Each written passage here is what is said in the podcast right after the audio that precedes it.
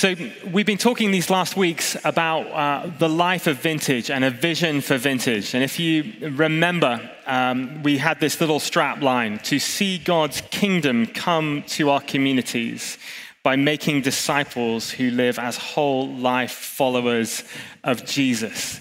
And uh, we've been unpacking it with seven different uh, statements, which I'm not going to have time to read out this morning, but we're working our way through seven things which we feel express that truth in the life of our church.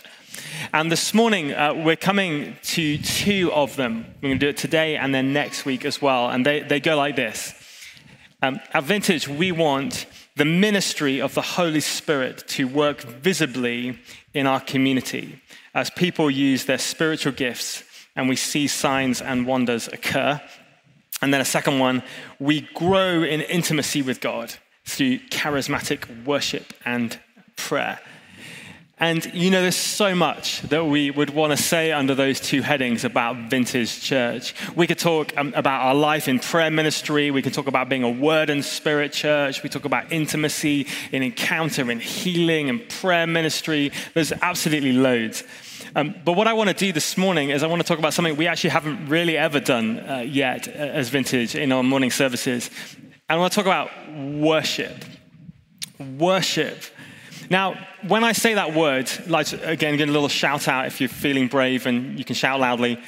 When you hear the word worship, what, what immediately springs to mind? Any, any offerings? Praise, adoration, Anything else? Oh, sorry. Gratitude, dance and music, song. Anything else? All right, it's pretty good. It's wonderful. In one hand, of course, when we talk about worship, we use that old, it's the old English word worthship.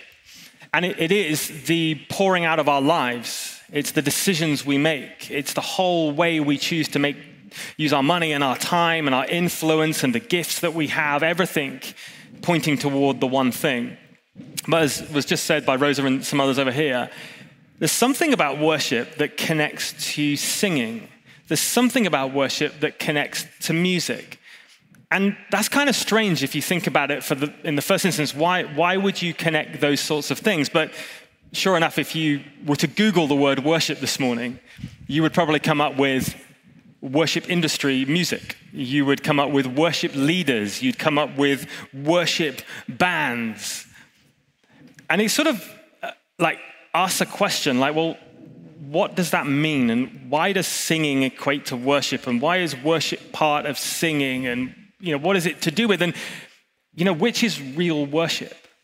Because, I mean, let's sort of being honest for a minute. We kind of choose our churches based on what's the worship's like, don't we, really? You know, for, for, forever, that's been the story. Do they have an organ or do they have a piano? Dare they have a guitar? Or if they're astonishingly radical, do they have drums? Do they have lights? Do they have haze machines? Do they repeat songs or do they just sing them once? Do they sing hymns? Do they sing choruses? Do they have choirs? Do they have stained glass windows? Do they have incense? Like you can go any way you want, but it's a big deal, right? I mean, we talk about theology, but really, you know, that this is, this is the stuff that we care very much about. And we ask the question well, which one's actually worship? In a stadium, is it worship? In a slum, is it worship?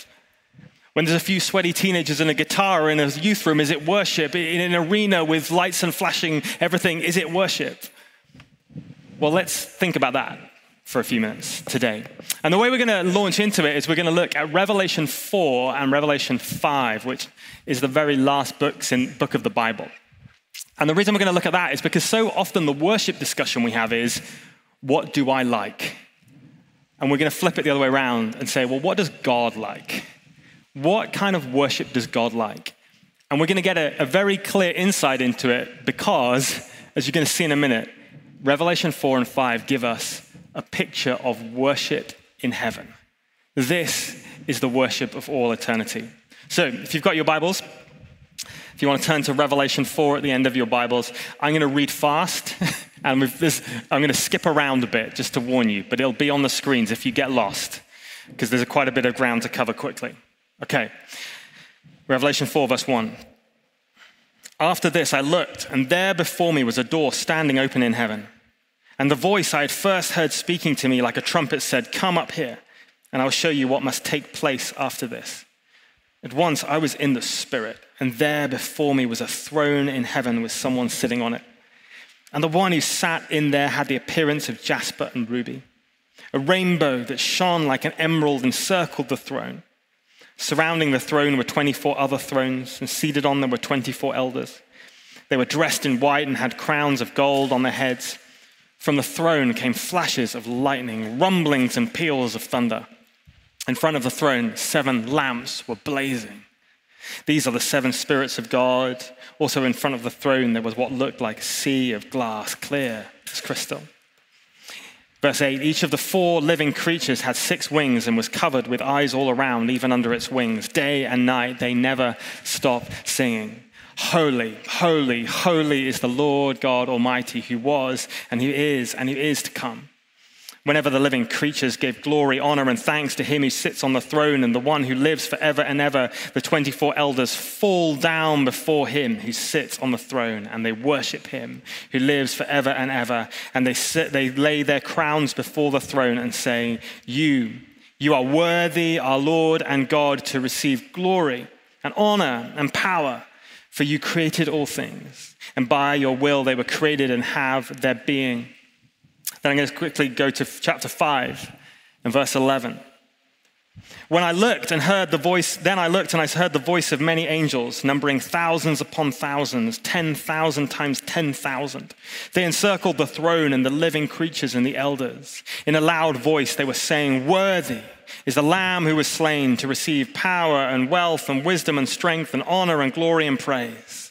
Then I heard every living creature in heaven and on earth and under the earth and on the sea and in the, all that is in them saying, To him who sits on the throne and to the Lamb be praise and honor and glory and power forever and ever.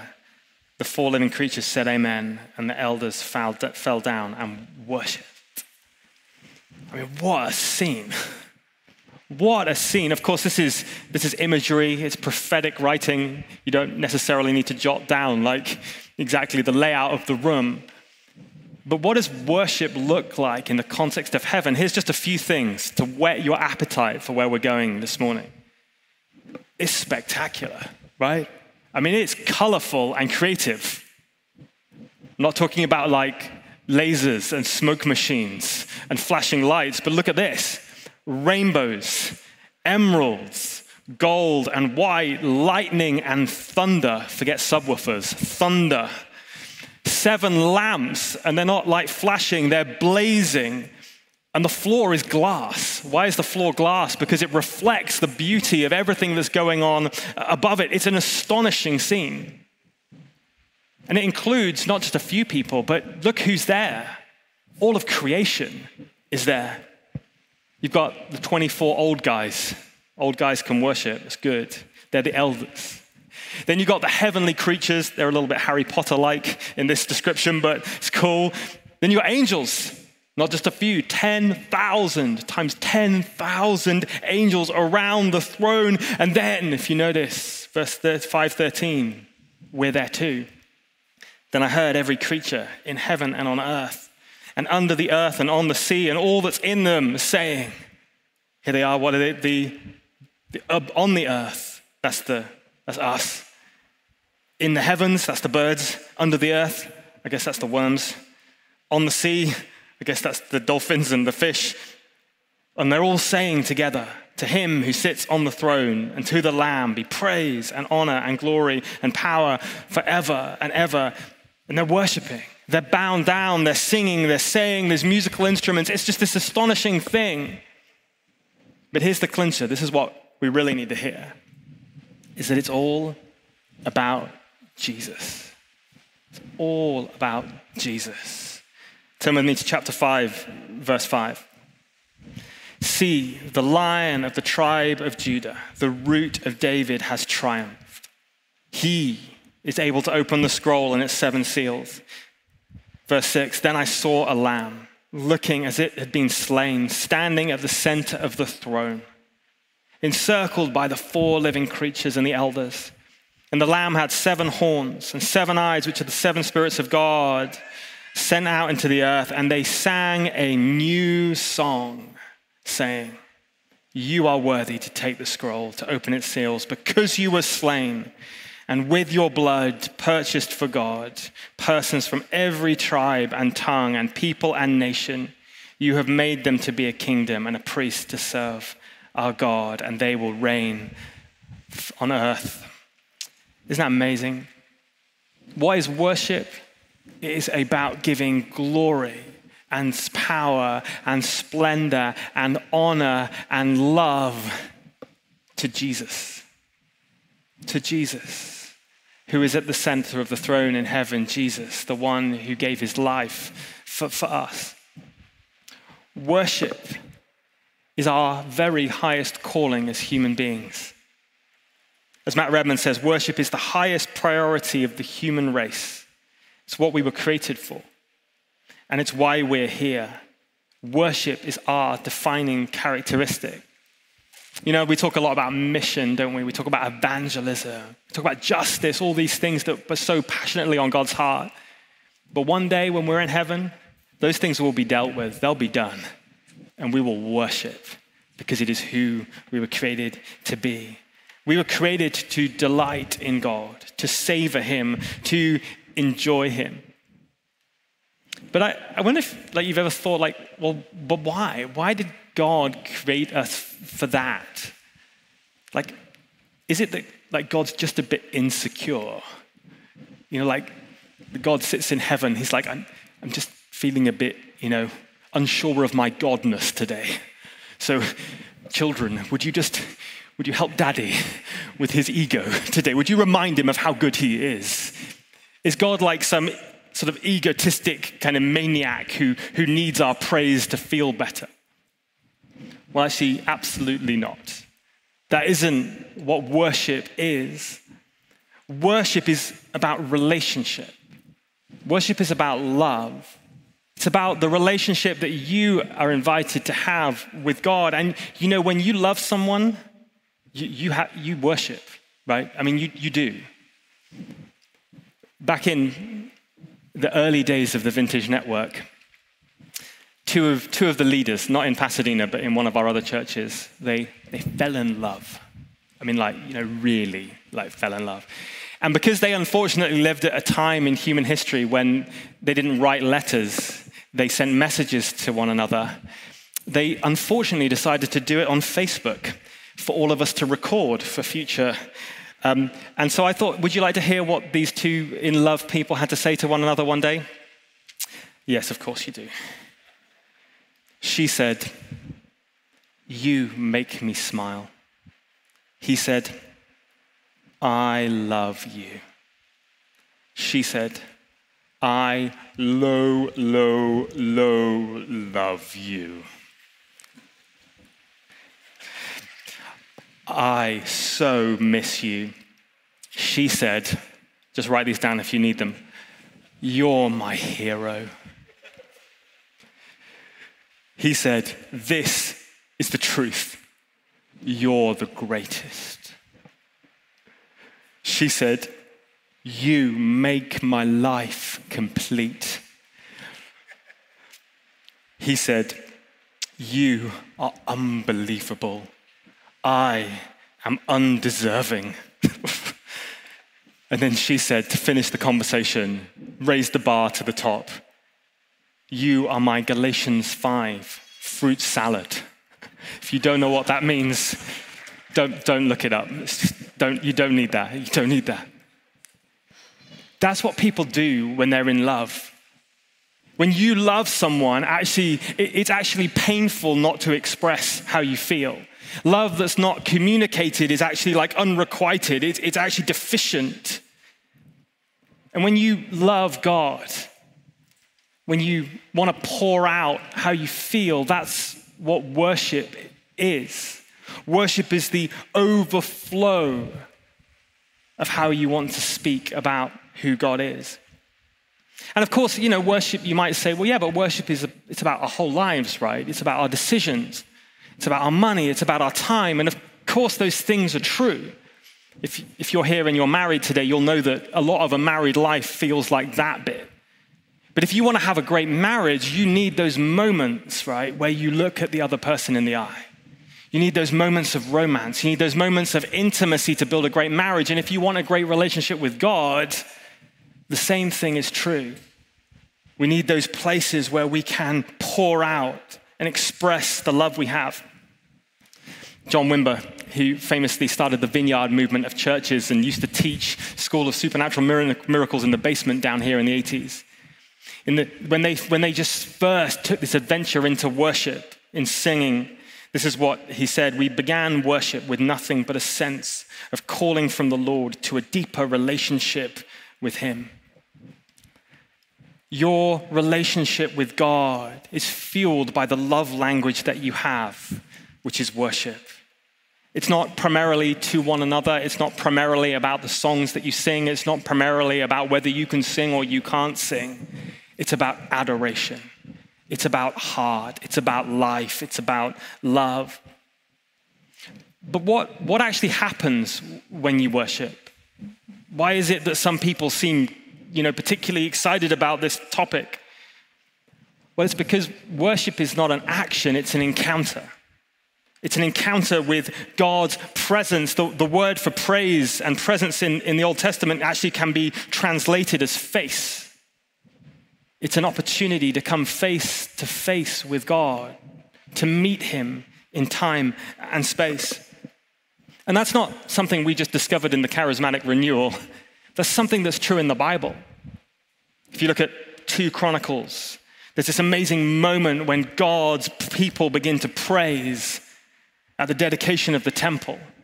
And God descends and makes himself known. Psalm 22, David says, You dwell in the praises of your people. And even in the New Testament, Matthew says, Jesus says in Matthew 18, When two or three gather in my name, there I am with them. James says, Come near to God, and he will come near to you. There's something about worship, which is that as we come into the presence of God, God comes near to us. As we pour out our praises of God and say, You are worthy, you are good, you are loving, then God also comes near to us and has things to say to us. One of my favorite verses in the whole Bible is from Zephaniah 3:17. And you're going, is there a book called Zephaniah in the Bible? It's like, yes, there's a book called Zephaniah in the Bible. It's very small. But this is Zephaniah 3:17. The Lord your God is with you, the mighty warrior who saves. He will take great delight in you. In his love, he will no longer rebuke you. And then hear this, you need to hear this. He will rejoice over you with singing. Some of us think that worship is when we come to church and we stand with our hands by our side and we sing about God things that we know to be true. But we miss the part that as we do that, guess what? God draws near to us and says, I'm going to sing over you my songs of love too.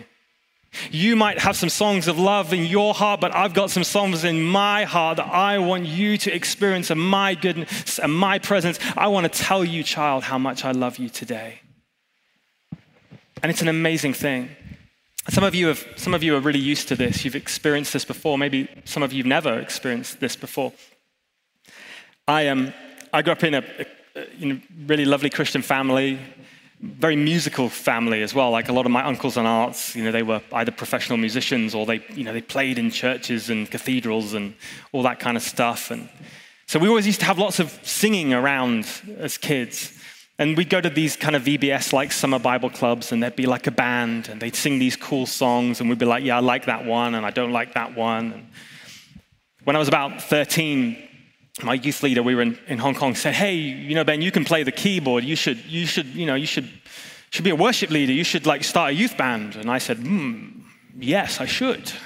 And I can do that. And so we started a youth band, which turned out to be not very good. Um, but we, we, we played and we practiced. But it wasn't, it wasn't really encounter, it wasn't really presence. But one summer we were, um, we were back in England and we were visiting relatives. And some cousins uh, phoned up and they said, Hey, you know, do you, you, got, you and your brother, do you want to come to this thing called Soul Survivor? And I was like, oh, What's a Soul Survivor? He said, Oh, it's like where you, you go down this big muddy field and you camp in tents and you go to these meetings in these big old cattle sheds and, and you worship Jesus. And I thought, well, it sounds like very much fun, but I've got nothing else to do. So sure enough, you know, my brother and I, we turned up on this big muddy field in our tent that was probably the size of a, you know, American armchair. And we, we, we put it up the first night and, you know, we said to our cousins, okay, now what do you do now? And they said, oh, you know, it's, it's late. We just got here. We're just going to hang around. But if you want to, you can go down to that big meeting that's down the hill over there. And so I was probably 15. My, my brother was 12 maybe.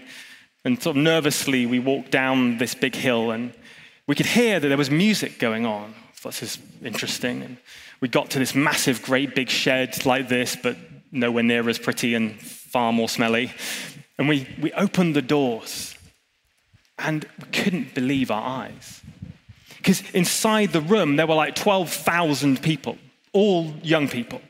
And in the distance, there was this very short English man on a stage. It was a guy called Matt Redman. Some of you have heard of him. And, and, and he and his band were playing music. But that wasn't the exciting bit. The exciting bit was as we looked around on the balconies and all around the room, there were like 10,000 people worshiping. Like, not, not just singing, because you know, we know what singing is, but you know what I mean? When they're like, they were worshiping.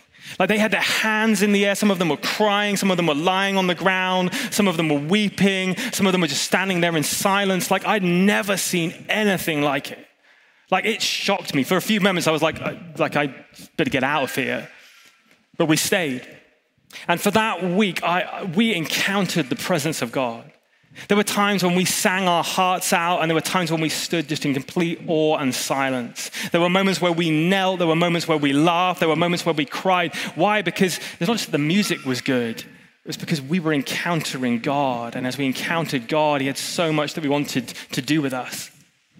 You know, uh, we went back to, back to Hong Kong that, that September and we said to all our friends at school and all of our youth group, like, next summer, guys, we're all going to England because we need to get some of this worship stuff and over the years that came, we, you know, we, we started to realize we didn't actually need to go to Soul Survivor to worship. We actually realized we could do it in Hong Kong too. And we started to worship and we started to you know, have praise moments and encounter the presence of, of the Lord. When you encounter God in that way, it, it changes you. It changes you. You know, there's a bit in 2 Corinthians 3 where it talks about the, the veil being taken away from our faces. And when we suddenly can see something that we couldn't seen before, we find that we're transformed because we're in the presence of the Lord. But it's actually even more than that because it's not even just that the inside we're changed. It's actually that the world starts to change as we worship. Do you know that? That the world changes when you worship?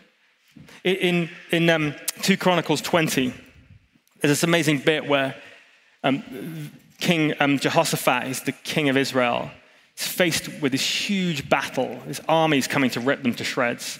And he doesn't know what to do. And so he gathers, you know, his leaders and they, they pray and they kind of work out their tactics. And the next morning they wake up and the army is coming at them. And, and everyone's like watching, what's he going to do? You know, what's his great move going to be? Who's going to be in the front line? Is it going to be like the, is it going to be the guys with the swords or the guys with the bows and the arrows? Like, what are they going to do? And they see right at the front of the army are the worship leaders, are the musicians, are the singers. And the army, it starts to worship and it worships and it worships so much so that when the opposing army comes at them, they can't stand against them. They're so confused, they're so like spiritually disorientated that they literally run for the hills. Worship changes the situation, it's spiritual warfare. You know, when God's people are coming up to the great city of Jericho, what does God say? Hey, get a hammer, get a chisel, knock it down, get a bulldozer. No, he says, worship. Walk around it and worship, and the walls will come crashing down. Even in the New Testament, in Acts 16, Paul and Silas, they're in jail. Like they've re- really serious danger. And at midnight, they sing, they worship, they sing out songs of praise. And you know what happens? An earthquake comes and it bursts the jail free. When we come near to God, God changes the world around us, but, but He also can change our own situations. I can't tell you how many times I've watched people get healed in worship. And people say, Oh, I, I went up for prayer ministry because my knee was hurting. And I said, Oh, what happened? And they're like, Oh, nothing really. Oh, until I went back and I started singing. And when I started worshiping, suddenly my knee, it got healed. Can't tell you how many times people have said, Oh, I was in worship and, and like the Lord wanted to speak some stuff to me, to release some things in my life. And if you think about it, that's not really that surprising. When you come near to someone who's really good, they generally have some things to give you. And when you come near to God, He has some things usually that He wants to bring to you. But how? Right? How? Because I guess many of us would probably go, well, that sounds nice, but I've, I've, never, I've never felt that. You know, I've, I've been in churches my whole life. I've sung a billion songs, or I've sung the same song a billion times in some churches. Sorry, it's a joke.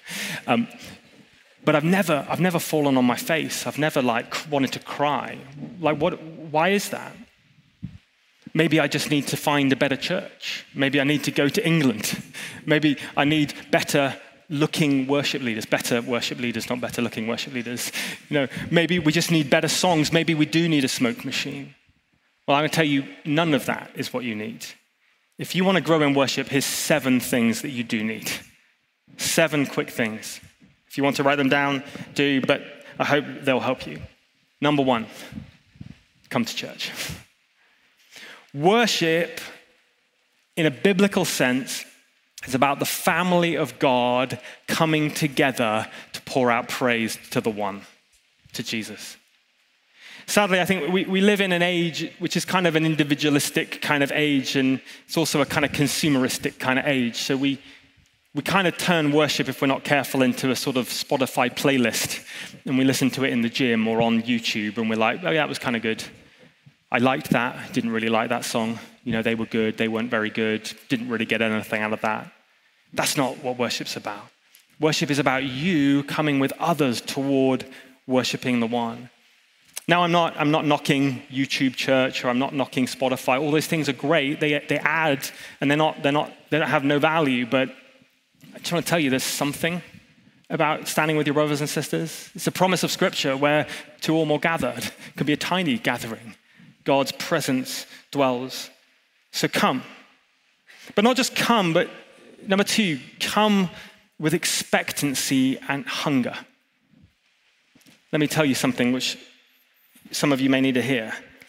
If you don't want to encounter God, you won't. You won't. Have you ever tried to feed a child who doesn't want to be fed? You know, when our kids were little, you know, like used to put them in the high chairs, strap them in, to put the, we call it a bib. Do you call it a bib? What's that thing you put around a bib? Yeah. Okay, you put the bib round, you get the sloppy food and the spoon, and you're like, okay, here we go, here it comes. And, you know, our child's like, like, come on, it's an aeroplane, it's going to land in the hangar. No. You know, it's a train, it's coming into the tunnel. No. It's very hard to feed a child who doesn't want to be fed.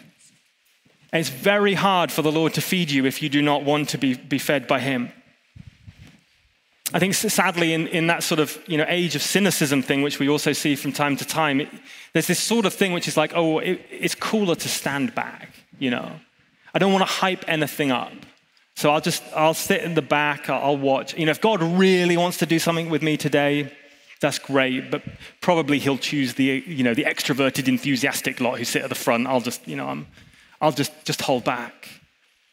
Instead, you know, we, we just critique kind of worship. When yet, actually, I think the Lord would say to us, Come hungry. Because I'm hungry. I want to feed you. I want to speak to you. I want to encounter you. But are, are you willing to come into my presence? Do you want to come with your best? We come. Come hungry. I, you know, it sort of makes me sad when worship gets spoken about in churches as, oh, it's the kind of bit where you get your coffee. it's the kind of bit where you get your donut and you chat to your friends and then you're coming for the good bit, you know, the, the word when the pastor delivers the word. That's, that's the good bit. I tell you, worship is uh, so important. You know, when, when the Lord was doing big things in, in any church I've been part of, like me and my friends, we'd be like, how early can we get there? Where's the front row? Because if God's going to do something, I don't want to miss it. I want to be right here at the front. So, you know, we'd like line up to get in early. Sadly, it feels like we almost treat worship as an option. So, number two, come hungry. Number three, don't be passive. I think, I think in a sort of culture of passivity and entertainment, all those kind of words I just said, you know, it, we can feel like, well, I, I don't want to hype anything up because that's weird. You know, I don't, I don't, want to be the guy who makes emotional, like, you know, or the girl who makes, makes it super emotional. So we sort of, you know, we, we cross our arms and we stand back a little bit. But if, if you think about that, that argument would not work with loving anybody else. You know, just a little tip to guys if you're, you know, thinking of dating, right? If you fall in love with someone, do not be passive. Like it won't work. You know, if you've loved someone, you don't stand back and go, "Oh, yeah, I'll just wonder if they're going to make the moves." Like I wonder if they're going to do something. And even if they do, oh, I, will just play it cool. I mean, some of you that is your technique. Don't do that, right? But if you love someone, you go after them, you write to them, you pursue them. No stalking, but you know, you text them, you do stuff, right? That's what worship is supposed to be. It's about you hungering after the Lord. And I know that that doesn't come naturally because if you're like me, and over the years I haven't always been a pastor, sometimes I come into church and you know, you get there and you're like, oof, yeah, I made it. I parked the car, kids, group, okay, check, good, right, I just about go, I'm here, uh, you know, I'm, okay. Oh, did I text that person? Oh, uh, where are we going for lunch? Oh, uh, oh, I must talk to them after the service. And oh, I forgot to do that. And, you know, before you know it, you're like three songs into worship and, and everyone sat down and you're like, oh, I, you know, I, I just sort of missed it. No, we're invited to come like actively and to choose worship because sometimes you have to choose it right? That's why the Psalms say, like, awake my soul and sing. It's a command to yourself. Like, wake up, Ben. Stand up, Ben. Remember, Ben, what God has done. Where you're tempted to think about like everything that's wrong and you've got to fix later, the Lord's invitation is no, no, just come here as you are. And as we do, you know, we, we, number four, we, we fix our minds and our hearts on God. And that's really hard, isn't it, on a Sunday morning when there's so much going on and it's a bit hot and we've got other things to think about. But worship is not singing, it's revelation, it's encounter. When we come, we actually sometimes have to make a choice to go, actually, God, I remember that you are good. I will choose to remember the cross of Jesus Christ this morning. I will recognize that my life is a mess, but you are faithful. That you love me even though I don't feel it. You are working even though I don't see it. You are here even though I don't sense you. I'm coming, and I'm coming with all that I have. So we fix our minds. Five, we, we bring our, our physical worship. Here's the contentious one no. Romans 12:1, just in case you think I made it up. In view of God's mercy, looking at who God is, what? Offer your bodies as a sacrifice. You know, there's that whole debate, isn't there? Should you lift your hands in worship? Should you kneel? Should you lie down? You know, is that just the domain of the weird people? Is that okay? Will the other people think I'm weird if I do that? Is this enough hand raising? Is this enough hand raising? Is this enough hand raising? You know, what's, what's the appropriate thing of worship? Well, let me just tell you what the Bible has to say. The seven Hebrew words in the Bible for praise are physical words. They are not we praise and we do something, they are these Yada, which means to worship with an extended hand. Charismatics didn't invent that. To barak, to kneel down in adoration. To toda, to extend a hand in acceptance. To shabak, to address in a loud tone. To halal, to celebrate. To zamar, to sing along to instruments. To tehillah, to praise God that inhabits It's not that we worship and if we feel something, we raise our hands. It's that actually worship is physical, it is in any relationship. You know, when I, I love Laura, guess what I want to do? I want to hug her and kiss her. When I meet someone that even I'm vaguely okay with, I want to give them a fist bump or a handshake. You know, we, we do that because physical and spiritual and emotional, it's all linked together.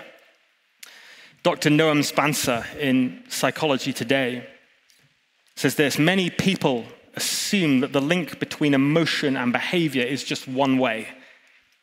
Emotions shape your behavior. You know, you love him, therefore you kiss him. You hate him, therefore you hit him. That view is actually incorrect. In fact, the relationship is reciprocal much of the time, behavior is actually shaped, behavior actually shapes emotion. Ever wonder why so often the actor and the actress who play a couple in a movie fall in love on the set? Recent research in clinical psychology has shown that the fastest way, listen to this, to change an emotion is to change the behavior attached to it.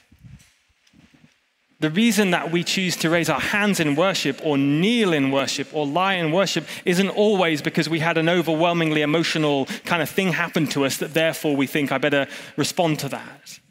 Actually, it's that we made a choice to bow. It's made a choice to kneel. It's that we made a choice to proclaim the wonder and the goodness of the Lord. And it's often that out of that choice that the Lord comes near and has more that he wants to do with us. So five, get physical. That's an old that's an old song, right? Get physical, physical. Okay, not like that. Don't do that. Number six, bring a sacrifice in worship. I think this is one that we must remember in our modern age of worship, which is all about was the band good enough? Was the worship pastor good looking enough? Was the, you know, whatever it would be. Worship is supposed to be your sacrifice it's supposed to cost something. The good news is the worse the worship band are, the bigger your sacrifice is going to be. It's supposed to cost something. There's two beautiful things from King David in the Old Testament. One is he, um, he wants to worship, and one of his guys comes to him and he says, Oh, I've prepared everything you need to do the worship. You know, I've got the fattened calf and I've got the, the grain offerings and stuff. You, you just do it. It's, I've got everything ready. And King David comes back and he says, No, that's not worship. Because if it didn't cost me anything, it's not a sacrifice. And if it's not a sacrifice, it's not worship. Worship's supposed to cost something. So, you know what King David does? He gets down in his underpants and he starts like dancing around, like undignified, or, even though he's the king of Israel. Like, worship is supposed to have this sense of, of sacrifice about it. You know, and, and for some of us, you know, we, we, we're like, well, I don't know how to sing. In fact, the sacrifice will be on behalf of the person standing next to me if I sing.